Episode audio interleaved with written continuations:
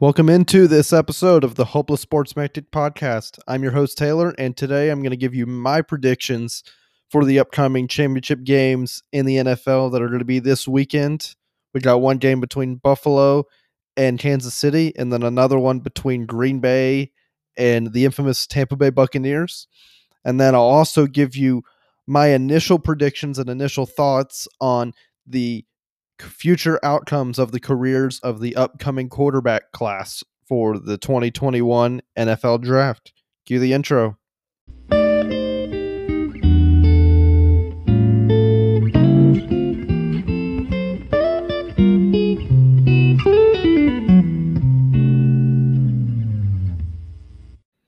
So, we're going to start off in the NFC championship game with it being between the Green Bay Packers and the Tampa Bay Buccaneers. This is, game is going to be in Green Bay, despite the fact that these two teams have faced each other in week six. Green Bay comes in the favorite, having been the number one seed and dominated really the second half of the season, even with a 4 0 start. This game is also going to be in Green Bay, where week six was in Tampa Bay. And surprisingly, Tampa dominated that game. They were able to get constant pressure on Aaron Rodgers, sacked him five times, had two interceptions, one being a pick six by Jamel Dean, and another one that took it down to the two yard line by Mike Edwards, making it really easy for Tampa to punch it in a couple plays later. And it just was a great showcase of Tampa's defense. It's probably the best they looked all season outside of maybe the NFC divisional round game against the New Orleans Saints. But I will I'm still going to go with a little bit of a spoiler here and pick Green Bay to win this and here's my biggest reason why. Green Bay really struggled throughout most of the game, definitely the first 3 quarters I'd say because of the pass rush getting there pretty constantly. Rodgers trying to look downfield and just straight up not having enough time to throw. A lot of cover one blitzes with an extra linebacker coming, and they were able to get through, whether it was Lavonte David or Devin White. They really, Tampa and Todd Bowles, defensive coordinator for Tampa, really mixed up the packages and the looks that they came in.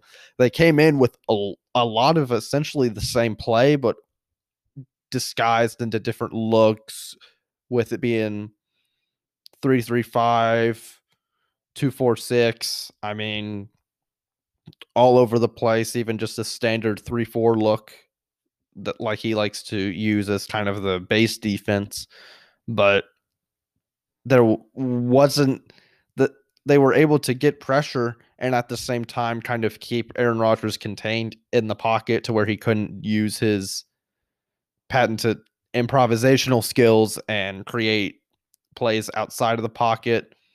Davante Adams did have a few catches, but there was nothing where he was really taking the top off the defense and they really limited big plays in that regard, despite only playing with one safety over the top a lot of the game. And it was Tampa, so they really controlled the running game outside of maybe a couple little bursts in the first quarter by Williams and Aaron Jones, there was really nothing Green Bay could do to get the ground game going. And the turnovers that they were able to force really made it easy for Tom Brady and the Tampa Bay offense, who really didn't do all that much, but because of getting a pick six and having to punch it in from probably a yard and a half out on another drive, they were able to put up a good amount of points. And they also later in the game on a deep ball to Scotty Miller, there was a pass interference call, so that put the ball right inside the red zone, where I believe it was Rob Gronkowski was able to get a touchdown catch after that. But I think we're going to see a completely different outcome and a completely different type of game heading into this week. I mean, Green Bay is just firing on all cylinders. They really asserted their will on the number one defense in the league. Granted, Aaron Donald was injured, but I still think that didn't make wouldn't have made much of a difference. That offensive line was stout. They were able to really gash them up the middle in the run game. they found a lot of ways to keep Davante Adams away from Jalen Ramsey, so he was uh, able to have multiple big catches in that game, and then other receivers, Equanimeous St. Brown, Allen Lazard, Robert Tonyan, all had some pretty quality plays throughout that whole game, and it was just a great all around showcase of Matt LaFleur's play calling ability and Aaron Rodgers' passing ability. So, given that, I I just I just have a feeling that I think Green Bay, I think Matt LaFleur and his coaching staff is going to be one step ahead of Todd Bowles. There's the saying that in football that it's extremely hard to beat a team twice.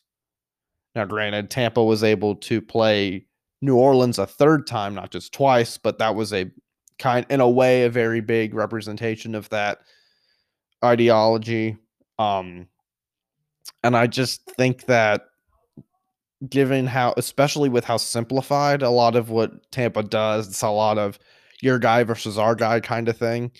And hoping that they're able to come on top out on top in a lot of these man on man matchups.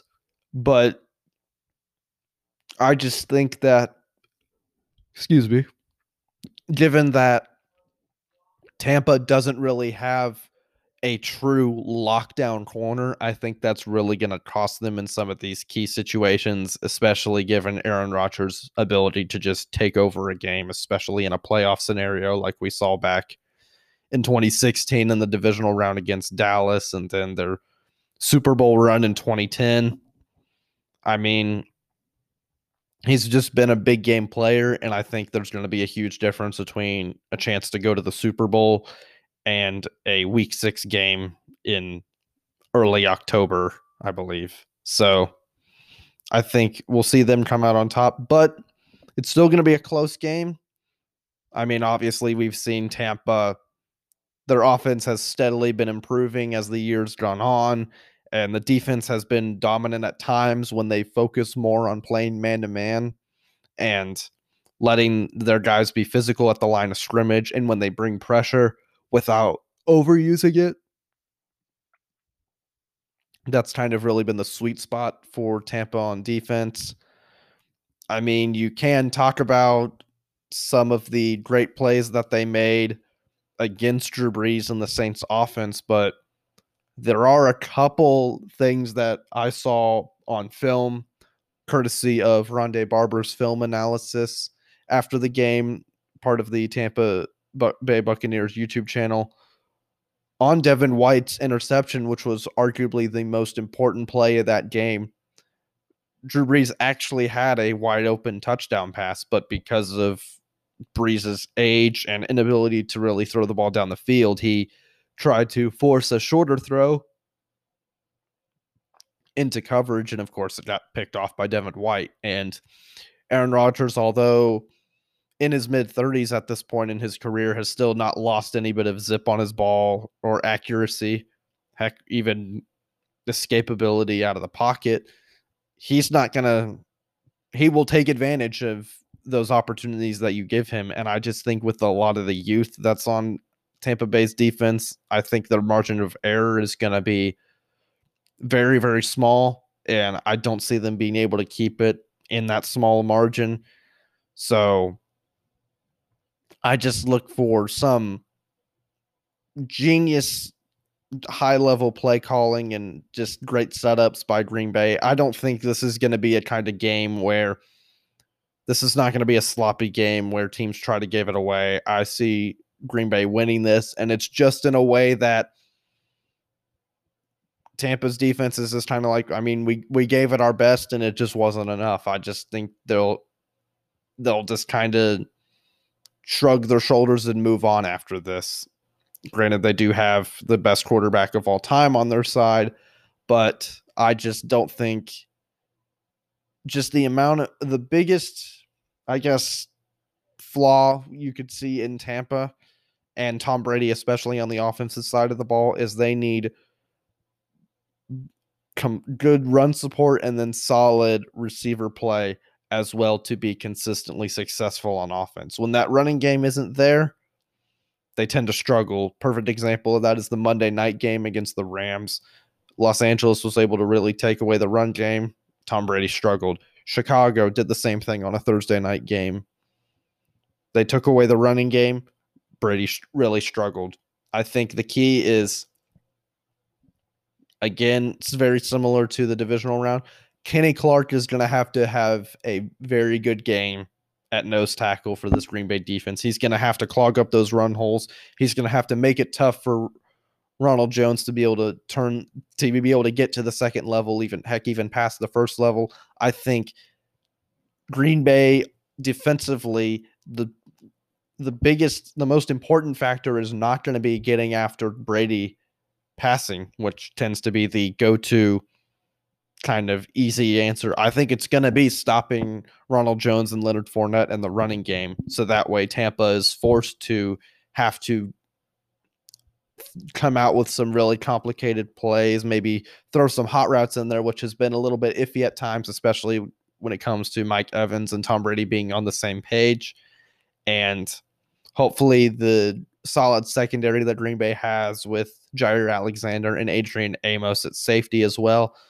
Hopefully, they'll give themselves an opportunity to take advantage of that. I think that Green Bay on defense is they're going to give up a good amount of yards and a good amount of points, but I think they'll have a turnover or two here and there that really is able to put Tampa in a need to pass situation, and that's just going to make things a lot easier for both the secondary and the front seven. With a lot that's going to allow Za'Darius Smith to really do damage in the pass rush, and a lot of the Green Bay secondary to really make plays and take a lot of pressure off of Aaron Rodgers on the other side of the ball. So I'm going to go with a 28 20 Green Bay win, with it kind of being more of a closer on the scoreboard than it actually is kind of thing. Maybe Tampa get has a little bit of late life, but I think it'll just it just won't be enough. So with that, we'll move on to the AFC matchup between Kansas, the Kansas City Chiefs, and the Buffalo Bills. Obviously, the biggest question heading into this game is will Patrick Mahomes play? And if he does, will he be 100% after having that? They, the injury report says concussion and a neck contusion. I think it's a lot more on the neck contusion side. I think the whiplash just from his landing kind of caused the injury more than the tackle in the first place, which obviously I think is just a normal tackle. I don't I think you replace Patrick Mahomes with Blaine Gabbert or Ryan Fitzpatrick, and we don't really hear anything about any of it, especially considering the fact nobody really talked about Ryan Fitzpatrick when he nearly got his head ripped off against Vegas, but that's beside the point. Um, Kansas City, obviously, is Kansas City. They're going to have that crazy offense. They're going to have some veteran guys on defense that are going to make timely plays. Tyrann Mathieu, Chris Jones has now been through it all at this point, despite him being a little bit on the younger side. But Buffalo comes in as the flashy new kid in town with Josh Allen having really massively progressed as a quarterback over the course of this season. I think we give Brian Daboll, the offensive coordinator for Buffalo, a lot of credit for that. Stefon Diggs has shown why he's, in my opinion, a top three receiver in the league, for sure, top five. And this Buffalo defense has played like a strong Sean McDermott defense. They got a lot of guys that play together as a team. Outside of Tre'Davious White at corner, one of the top corners in the league, they don't have a lot of flashy names, but two guys that I think are really underappreciated when it comes to the national audience are Jordan Poyer and Micah Hyde, the two safeties that play in Buffalo. They're able they're both very versatile. They can both play and run support. They can both drop back and play deep and ball hawk. And I think they're going to be a big reason why I'm going to go with Buffalo in this game. I think they'll do a very good job of limiting Tyreek Hill over the top. And in certain situations, I think they'll both be able to somewhat be able to cover Travis Kelce. Obviously, Kelce is the best tight end in the league, so he's going to get his plays here and there, but I don't see him. I see them being able to somewhat limit him I guess the equivalent of a of Kawhi being able to hold LeBron to 20 points instead of letting him go off for 35. But it'll also be interesting to see on that side of the ball if Tre'Davious White is shadowing Tyreek Hill or if they kind of move him around based on the look that Andy Reid gives him. I think either way, Andy Reid is going to be able to come up with some stuff that's they haven't seen before. And we're really going to have to see if Buffalo's defense is going to be able to adjust on the fly. And I think, given the veteran experience and the time that a lot of these guys have been playing together for, I think they'll be able to do enough to limit a lot of these huge plays and a lot of this ESPN highlight reel type stuff we've seen from Kansas City over the last couple of years. And I think the other big factor that is going to help Buffalo win this game is there's a lot of um, banged up guys in the secondary for Kansas City. So the worry coming in, honestly, for uh, definitely for a lot of these teams is can we keep the big plays from happening with Kansas City? I think Kansas City is going to have to be a little more worried than usual for themselves, given the offensive capabilities that Buffalo has shown throughout the season. I really anticipate them having some big plays. Stefon Diggs has shown eh, last week, and obviously with the Minneapolis Miracle, he makes plays in big games. So I think he's going to get a lot of attention. So because of that, I don't see him necessarily having a monster game, but I see him sprinkling in some good plays and then taking some attention away so other guys can make some plays like Gabriel Davis, Isaiah McKenzie, and Dawson Knox, I think, are all going to be able to really do some damage in the passing game for Buffalo. And I think Brian Daboll is going to do a great job of kind of sprinkling it around, getting everybody touches, and keeping Steve Spagnuolo and the Kansas City defense on their toes. So I'm going to go with a little bit higher scoring game, despite the fact that Kansas City has played on a couple of slugfests over the course of the season and last week. I'm going to go with 35 27 Buffalo on a big time last drive led by Josh Allen with a touchdown to Dawson Knox in the red zone. So we're heading into this weekend. I'm really excited. I don't have any affiliation except maybe a little bit with Tampa, but not a huge Packers guy, so I'll probably still be rooting for Tampa, but I just think this AFC championship game has the potential to be an all time classic. So I'm going to be super stoked to watch both of these games this weekend. And now, with a quick break, we'll head to part two of the show. Welcome back to the Hopeless Sports Maniac podcast. So, as I said at the start of the show, I'm going to give you my initial predictions. This, of course, this is pre combine, so and pre pro day. So this is not. We haven't really seen all of the, I guess, eye test stuff with all of these quarterback prospects, but I still think there's plenty of film on most of the quarterbacks out to where I think I could make um, a pretty um, solid prediction as to what I expect for their NFL careers.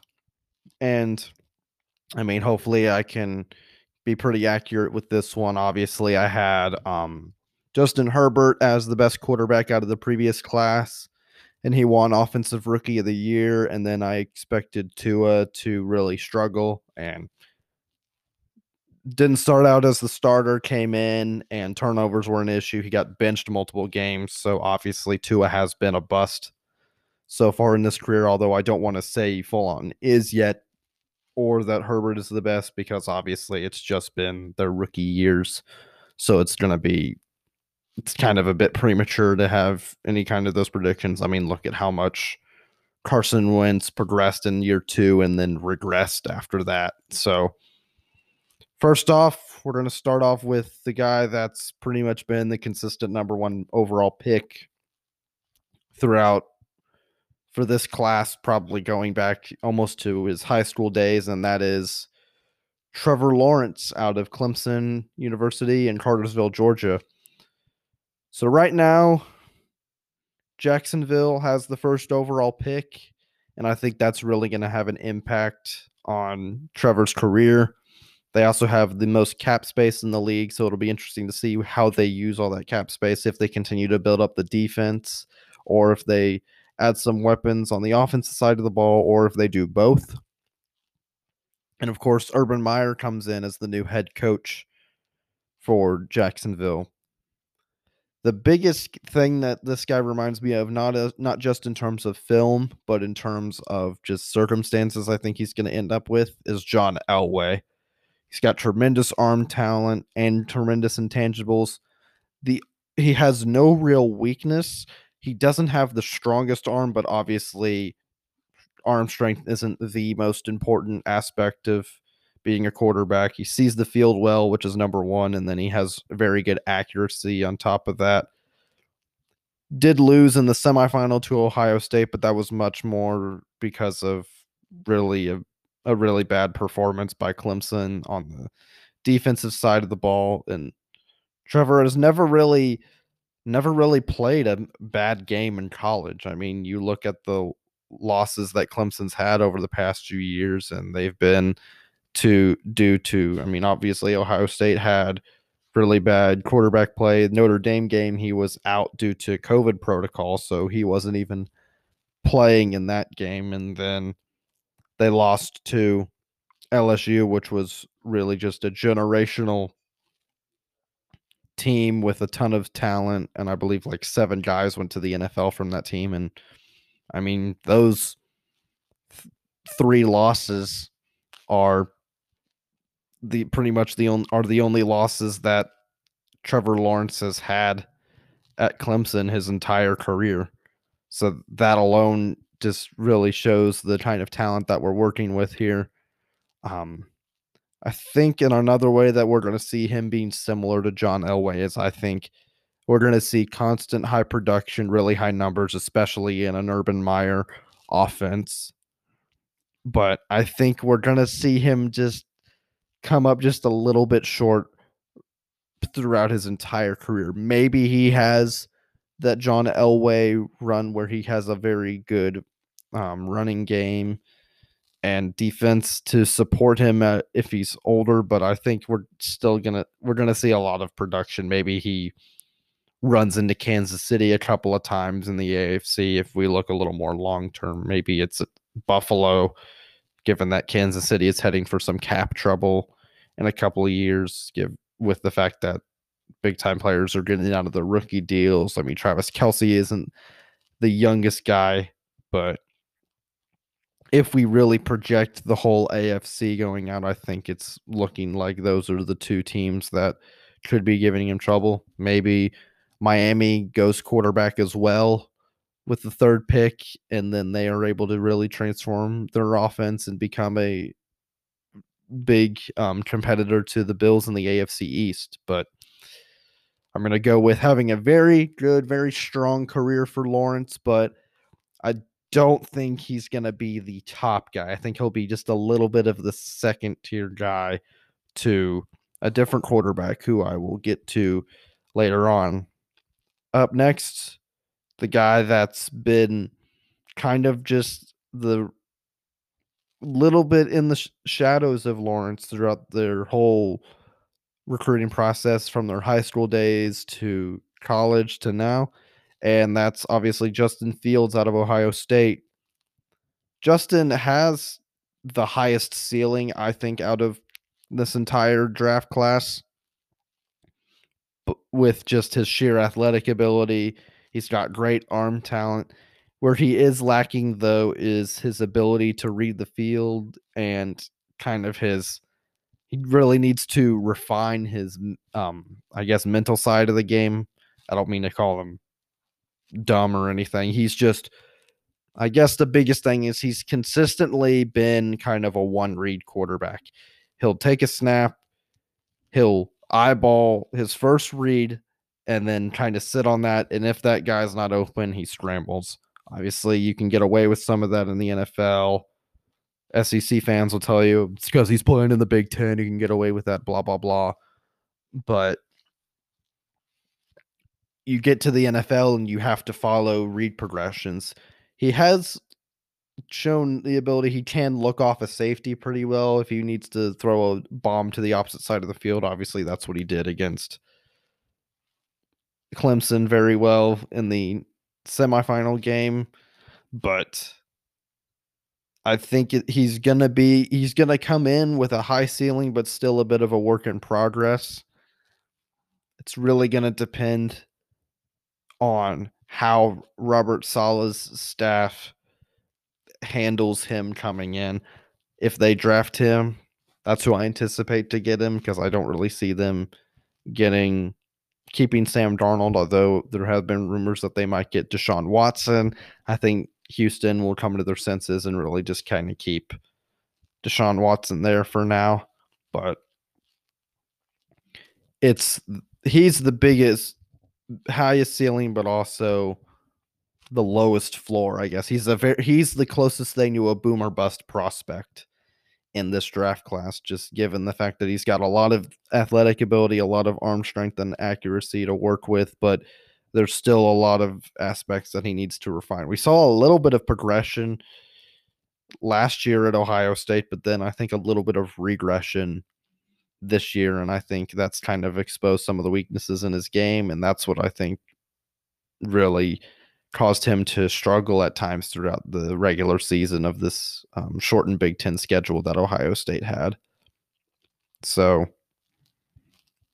big question mark, I guess, for Justin Fields. And we really don't know. It really depends on who drafts him and where he goes as far as coaching staff. Now we move on to the guy that doesn't have isn't the flashiest guy in the world, but I think could carve out a solid career, and that is Mac Jones. I've actually said before that I think Mac Jones will have a better NFL career than Tua Tagovailoa. Some Bama fans might say that I'm crazy for that, but just to have a short bit of a short explanation as to why. The the biggest thing that I see when I watch tape of Mac Jones is poise. He scans the field well. If they throw the defense throws a look at him that he's not sure about, he adjusts very quickly. If there's pressure in his face, he is one of the best prospects I've seen at having the ability to stand in the pocket and take a hit, but still make a throw on the money. And then he just has complete trust in his receivers. Doesn't matter if it's Heisman winner DeVonta Smith, if it was Jerry Jeudy last year, eh, or if it's up and coming guy John Metchie or even Miller Forristall a little bit this year.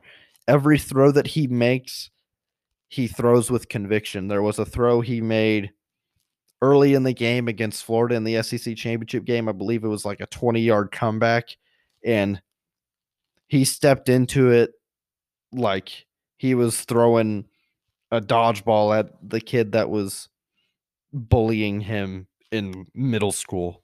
Like he just has complete and utter trust in his arm even though he doesn't have doesn't have the biggest arm, doesn't have the most accurate arm, but he understands the game very well and I think that's and Sark has done a tremendous job at Alabama, so I think that's really helped him become a refined quarterback. Obviously, being able to sit behind a couple of NFL quarterbacks has also allowed him to really learn from them, whether it's Jalen Hurts or Tua Tagovailoa.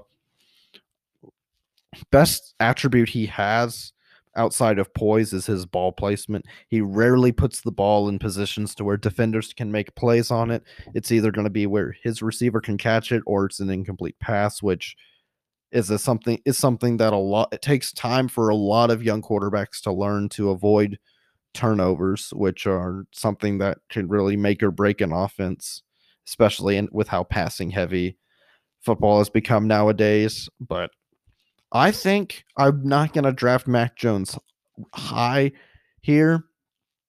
Obviously, just because of his, he doesn't really have game breaking athleticism or anything like that. But I think given the right system and time to sit behind a veteran quarterback, I think he can really develop into a solid, very good, I'm going to say not great, but good quarterback in the NFL. Maybe if he goes to, I don't know, like maybe a Vegas, if Jon Gruden's out of there, if he's I think Seattle could work really well for him, sit behind Russell Wilson for a bit, although Wilson might have good amount of time left in his career. We don't really know what's going to go on with Dak in Dallas. That wouldn't be a, such a horrible idea. I mean, given their kind of middle of the road pick in the draft, New England would could be a possibility for him. I think what we see in his pro day and and um, from the combine, given just what we know about him personality wise, I think he'll do well in the Wonderlic test and the kind of mental game kind of stuff. Um, I think he can do well in that, where I think other quarterbacks are going to struggle. Looking at you, um, Justin Fields, and possibly Trey Lance. I mean, we don't know too much given that Lance only played one game in um, FCS ball this past season. So there's a lot of questions there, but I'm going to go with good, not great for Mac Jones. And now we go to the guy that I think is going to be possibly the biggest bust out of this draft class, and that is Trey Lance. Reason I say that is this guy has the the flashy um abilities, the stuff that looks really good on a screen, but there are certain things that when it gets to the more refined aspects of the NFL game, I think he really struggles. He's got a huge arm, cannon for an arm, but he's not very accurate. His ball placement isn't great. And he is mobile, but he almost relies too much on it. He doesn't really like to go through a read progression. He's kind of similar to Justin Fields, is very much one read and bail. And I think he'll have a lot more of an adjustment to the NFL just because of the fact he's played FCS ball. So there's just a massive talent gap, even more so from the college to the NFL, like there already is. Playing from FCS to FBS is enough of a jump. So I think that could cause issues for him as well. And I just he worries me that even if he has if he has a good career, I feel like it could be a shortened career because you look at a not only is he just a, is he a scrambling quarterback like a lot of the other quarterbacks in this class, but he rarely runs out of bounds and he rarely slides. There's a lot of times where he's kind of dropped his shoulder and almost tried to beast mode some defenders in the open field and you can't really do that at the NFL level. That's how you end up getting yourself hurt. That's how you shorten your career and his eagerness to kind of run guys over, I think it's going to take some time and he could put some extra wear and tear on his body. That's going to worry some of the um, guys up in the front office for whichever team he gets drafted by.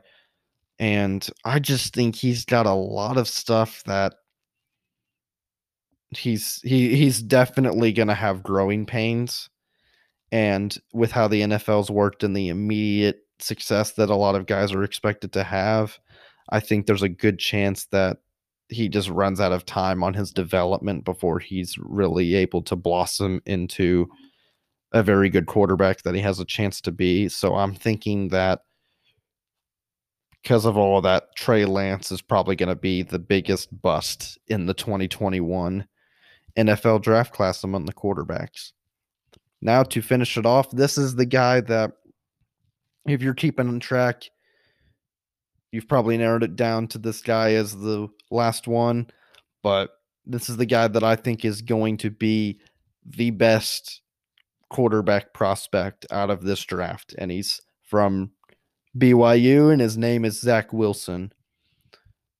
This guy, very similar to Trevor Lawrence, has very few weaknesses in his game maybe he's he's a little bit undersized, but there's been a multiple quarterbacks that have really shown that that's not as much of a of an issue anymore. You look at Russell Wilson, Drew Brees, Kyler Murray. There's height is becoming less and less of a factor. And honestly, with me, with how much some of these guys that have the typical NFL quarterback bodies have struggled, you look at Blaine Gabbert has basically been a career backup. Jared Goff has now become one of the more overpaid quarterbacks in the league. It's not really a big factor for me at all. And then this also, this kid is just he's he's a winner. He's a big game player, and he he never seems rattled. He's always under control, whether he's scrambling out of the pocket. He knows when to get out of bounds. He knows when to make that extra effort to get the ball in the end zone. He has big time great ball placement. He has he's clearly been able to develop a relationship with a lot of his receivers at BYU and that really showed in some of the throws he was able to make over the course of this past couple of seasons. And what really sticks out the most to me, this is by far his biggest strength. He is elite at throwing the ball outside the numbers. I have never seen a prospect who gets the ball outside the numbers so quickly to where it's not an issue if it's not an issue that a defender might break on the ball and be able to make a play because the ball gets there timing wise as if it's at the hash or if it's even in the middle of the field at times. He's got great mobility. They'll definitely, at least for the early part of his career, be able to run a lot of maybe quarterback draws, little read option stuff, RPO. He's at the college level at this point, so RPOs definitely are in the back pocket. There's just a lot of you can do with this guy. He's played under center at times, whereas a lot of guys, especially look at Justin Fields at Ohio State, were constantly working out of shotgun. He's worked out of under center. So that's not going to be something that they'll have to develop. There's no Joe Flacco situation with him as far as that goes. And he's just got tremendous arm strength and accuracy and poise, which are the, I guess, the trifecta as to what I look for when it comes to quarterback prospects. The one weakness that worries me a little bit, although I think it's a quick fix, he could even fix this prior to the draft. I think it's something that if he works with Jordan Palmer or one of these other, um, I guess, quarterback whisperer type coaches, he can improve it on with a quick fix, and that is he does tend to hold the ball a little low at times. So if say there's a, a speed rush comes from his backside, despite his pocket awareness, I think there is a chance there is at least one point where he doesn't see a guy coming, and he can increase his chance to have turnovers.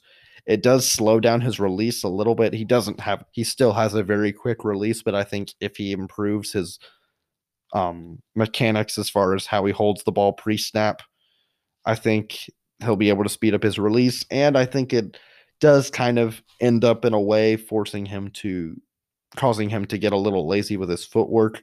But he's that could also just be with um, his natural athletic ability. I mean, Josh Allen is quite mobile, but he would still stand a little bit flat footed at times, just with the ability that he has to kind of bounce out of the pocket and escape and improvise a little bit.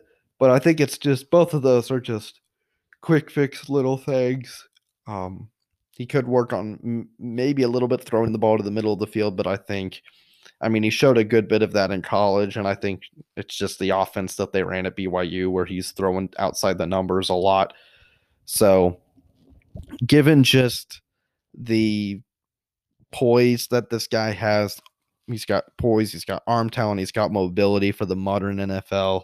So Zach Wilson, I think, is to be the guy out of this 2021 quarterback class when it's all said and done, even in this very quarterback heavy draft class.